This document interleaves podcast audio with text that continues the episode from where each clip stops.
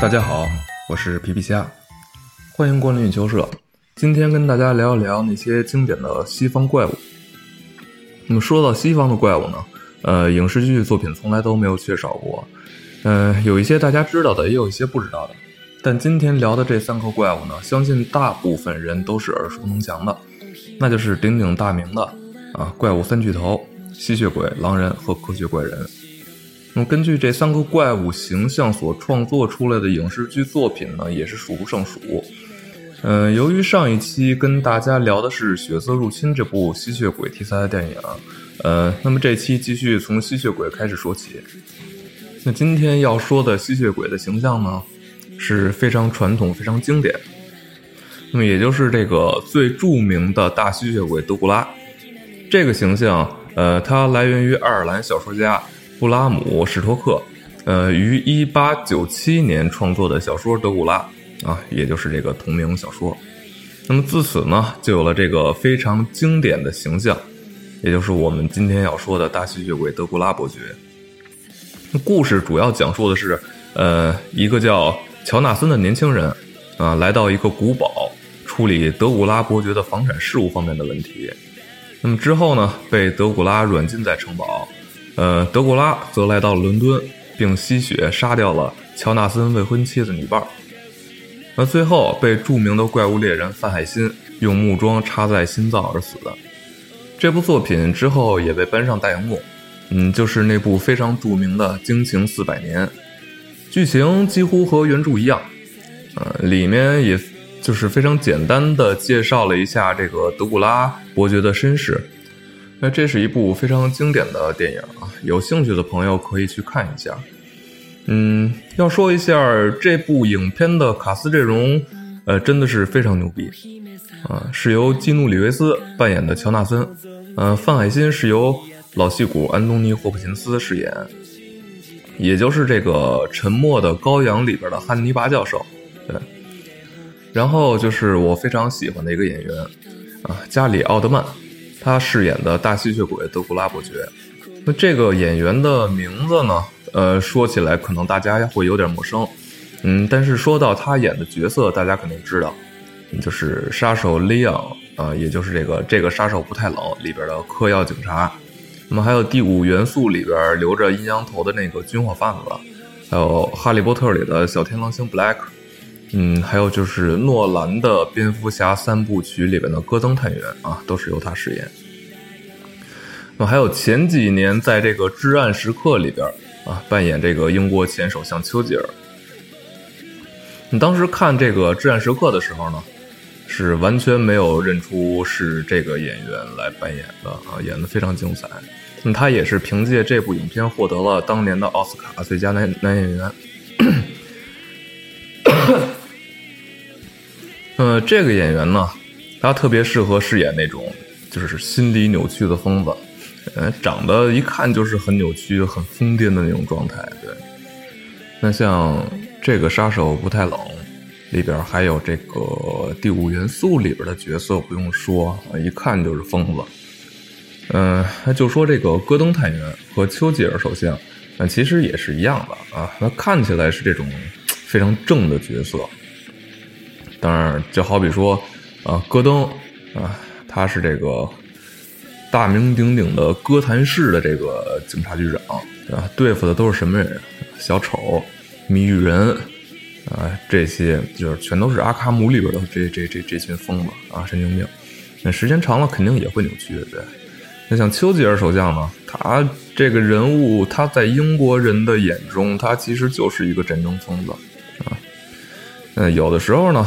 他甚至会赌一场没有胜算的仗，所以他所饰演的这个德古拉伯爵多少也会有那么一点不太正常的感觉啊。不过也难怪啊，一个爱了同一个女人啊四百年的人就不疯，才有点奇怪。对，但今天呢，主要说的是另外一部影片啊，呃，它讲述的是这个德古拉伯爵如何变成吸血鬼的这样一部电影。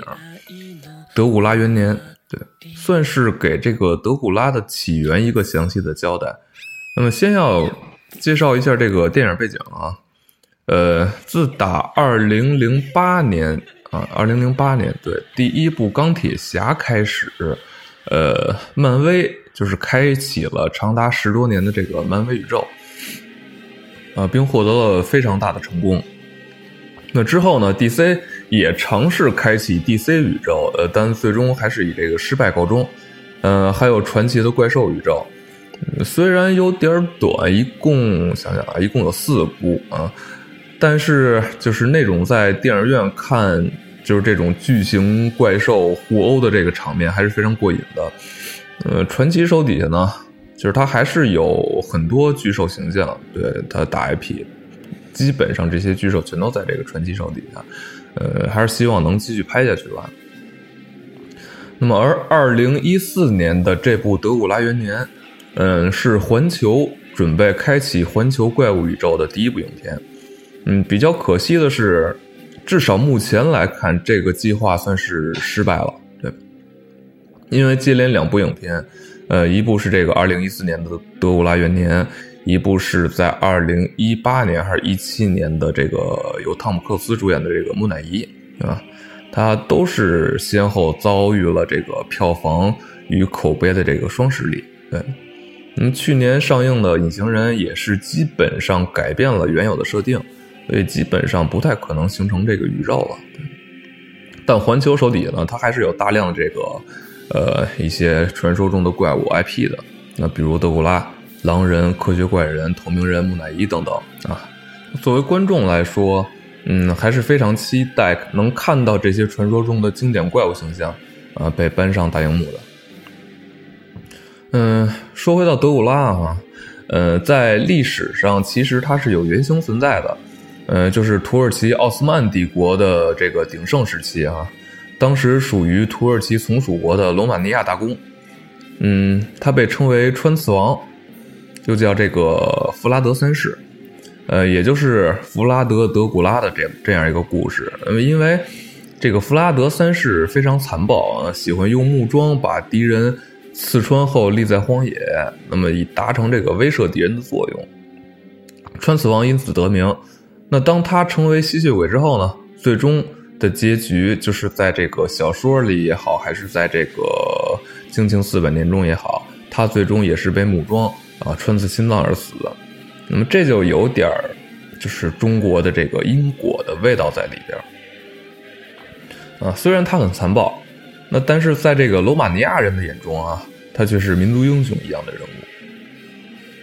那么电影《德古拉元年》呢？就是以这段历史为背景，讲述了德古拉的故事。那先来介绍一下剧情。国民叫他王子，我称他为父亲，世人称他为德古拉。那这是电影最开始的一段话。那之后就是这个弗拉德三世带着几个手下，在一个山洞里呢，遇到了一个怪物。那当时这个几个手下都死掉了，呃，就只有这个弗拉德跑掉了。那回到城堡里以后，呃，牧师告诉他那是一个吸血鬼，嗯，但是被上帝下了这个限制，就是不能出那个东西。那一天在宴会中呢，土耳其人来到城堡，说这个穆罕默德二世，也就是苏丹王，啊，要求弗拉德献上一千个男孩和他的儿子，要被训练成战士。弗拉德呢？嗯，不愿意把国家的未来，嗯，由一个孩子来承担，于是这个杀掉了来使。但是他担心这个土耳其的报复嘛，就去寻找能够让自己变得更强大的力量。那于是来到了那个洞穴，又找到了这个吸血鬼。那吸血鬼呢，给了这个弗拉德自己的鲜血，告诉弗拉德说：说三天之内啊，呃，你将拥有神力。三天之后。会变回人类，但是在三天之内，就是如果你忍不住喝了，就是吸了别人的血，嗯，那就会永远变成吸血鬼，而老吸血鬼呢，将会得到自由。那弗拉德也会变成老吸血鬼的仆人。那这个这这这这一点呢，记得当年玩这个一个游戏叫《无冬之夜》啊，这个游戏的时候，里边好像就有这么一个设定，就是说这个吸血鬼啊。用自己的鲜血创造了另一个吸血鬼以后，那么他就成了就是被创造出了吸血鬼的主人。那有了血的契约不能违背的，这是。那么弗拉德呢，喝下喝下了鲜血以后就死掉了，啊，这是一个他转变为吸血鬼的一个必要的过程。那么等他复活过来以后啊，发现自己拥有了神力，晚上可以看得非常清楚，而且力大无穷，啊，而且能化身蝙蝠，伤口也会愈合的非常快。那于是他独自打败了土耳其的先锋部队，那么把所有敌人啊用木桩穿刺以后立在城堡面前。那三天马上就到了，那在这个苏丹王总攻的时候，把弗拉德诱骗出来，把他的儿子抓走了，他的妻子呢也被推下城墙。哎，就在奄奄一息的时候，也是马上天就要亮啊，弗拉德将要变回人的时候，那妻子让他吸了自己的血，那弗拉德变成了就彻底变成了吸血鬼。并且把之前一些手下，就是也都变成了，就是将死的手下啊，也都变成了吸血鬼。那最终他杀掉了苏丹王，救回了自己的儿子。那自己呢，也在阳光中化为灰烬。故事就是这样啊，非常简单，嗯，但特效非常精彩啊，尤其是这个德古拉控制成千上万只蝙蝠的这个场面，特别特别震撼。那么这部影片不知道为什么评分不高，但是个人感觉，嗯。非常值得一看，对，尤其是这个对吸血鬼比较感兴兴趣的朋友哈，嗯，和原著不太一样的设定是，就是这里边的德古拉是被一个老吸血鬼变成吸血鬼的。那原著里呢，他是这个弗拉德哈，他本来是信仰上帝，呃，就非常虔诚的这么一个信徒，但是由于他这个妻子的离去而。背叛了上帝，那把灵魂出卖给恶魔，从而变成了吸血鬼德古拉。那原著里的德古拉感觉他应该是这个世上第一个吸血鬼啊，但也有很多人说不是。那么，而第一个吸血鬼到底是谁呢？呃，应该也就是说，应该是这个影片里边的这个老吸血鬼了。那么，咱们暂且称之为吸血鬼鼻祖。那对于吸血鬼鼻祖的身份众说纷纭，但基本上都和宗教有关啊。那最多的说法呢，嗯，是说这个第一个吸血鬼是盖隐，也就是亚当和夏娃的大儿子啊，也是世上第三个人类。那么盖隐呢，因为上帝喜欢就是他弟弟，就是亚伯献上的贡品，就是亚伯是牧羊嘛，他给上帝献上了肉。呃，而该隐呢，他是负责那个农耕的，他给上帝献上的是那个，就是这些瓜果梨桃啊这些植物。那么上帝也就是喜欢这个喜欢肉食的，对。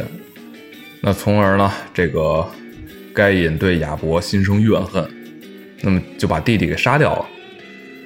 那么由于这件事儿被上帝知道了，呃，被上帝惩罚变成了吸血鬼。那么盖隐作为。世上所有恶人的先祖啊，其实还是挺符合吸血鬼鼻祖这个设定的。那么关于大吸血鬼德鲁格拉呢，咱们就先说这么多。那么说说完吸血鬼，你，就需要再来说一下这个吸血鬼的宿敌啊，就是狼人。那其实，在这个文学作品中，哈，狼人并没有什么特别成功的作品。影视剧作品也是一样，就是很少有单独以狼人作为主角出现的这个影视剧作品。那怪物类型的电影中呢，大多都是以这狼人哈，大多都是以这个二号角色出现，呃，可以说是万年老二的这么一个设定。那狼人的出现最早是出现在这个希腊神话里边，在凯尔特神话里边也有出现。呃，之前的有一期咱们聊到的是这个《海洋之歌》这部动画，嗯，它是由爱尔兰的卡通沙龙公司制作的，对。那么这个公司的出品呢都非常精彩。那么同样是出自这家公司的，还有一部。啊，同样以凯尔特神话为背景的动画《狼行者》，那么说的就是这个狼人的故事。个人感觉不如《海洋之歌》，对，但也是非常棒的一部动画啊！有兴趣的朋友可以看一眼。那么狼人的传说呢？它其实主要是由于对这个狼图腾的崇拜而产生的。啊，大多游牧民族啊都会有类似的记载。那关于狼人有一些非常有意思的设定，比如这个满月。其实，但其实一开始啊，就是并没有狼人在满月的时候会变成狼的这样一个设定，就是他是随时都可以的。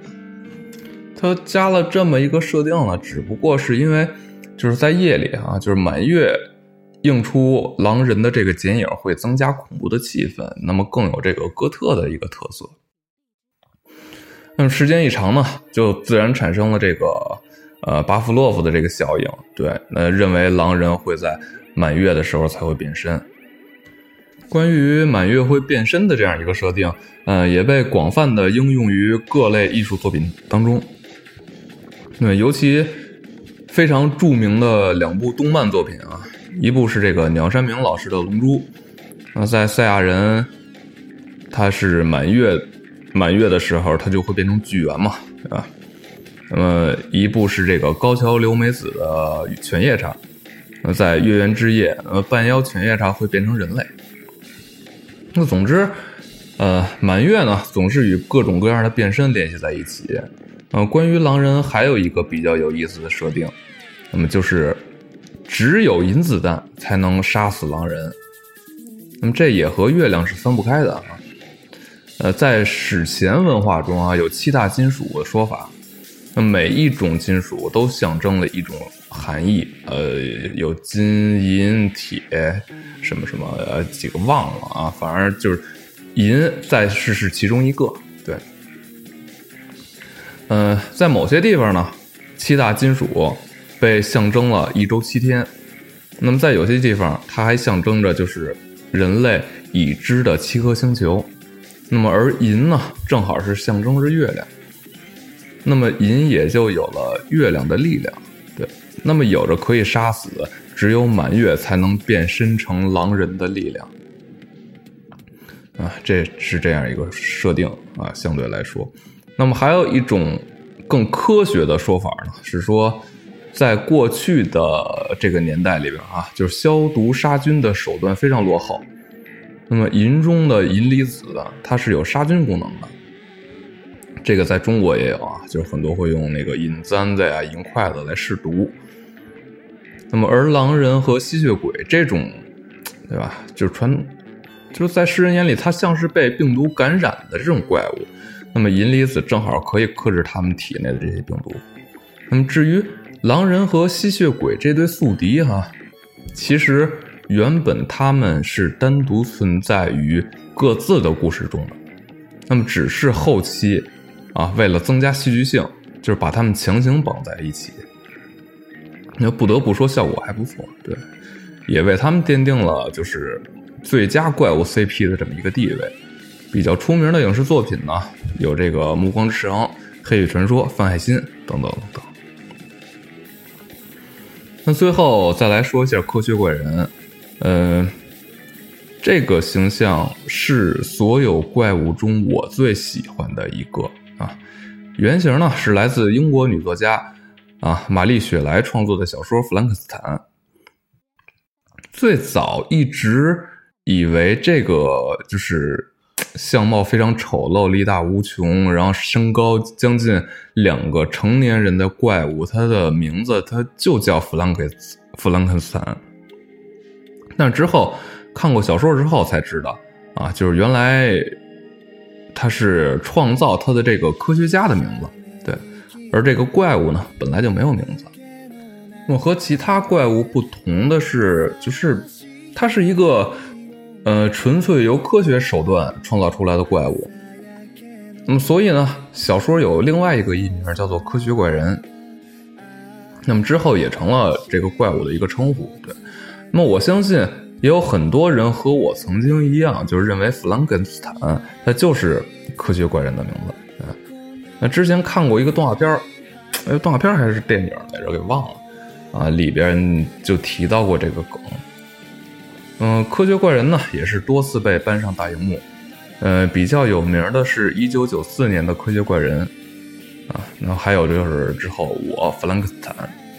那么还有前两年由这个《哈利波特》的这个演员，就是演《哈利波特》这个演员和伊美啊，呃，主演的这个就是叉教授嘛，新的这个年轻的叉教授主演的这个新科学怪人。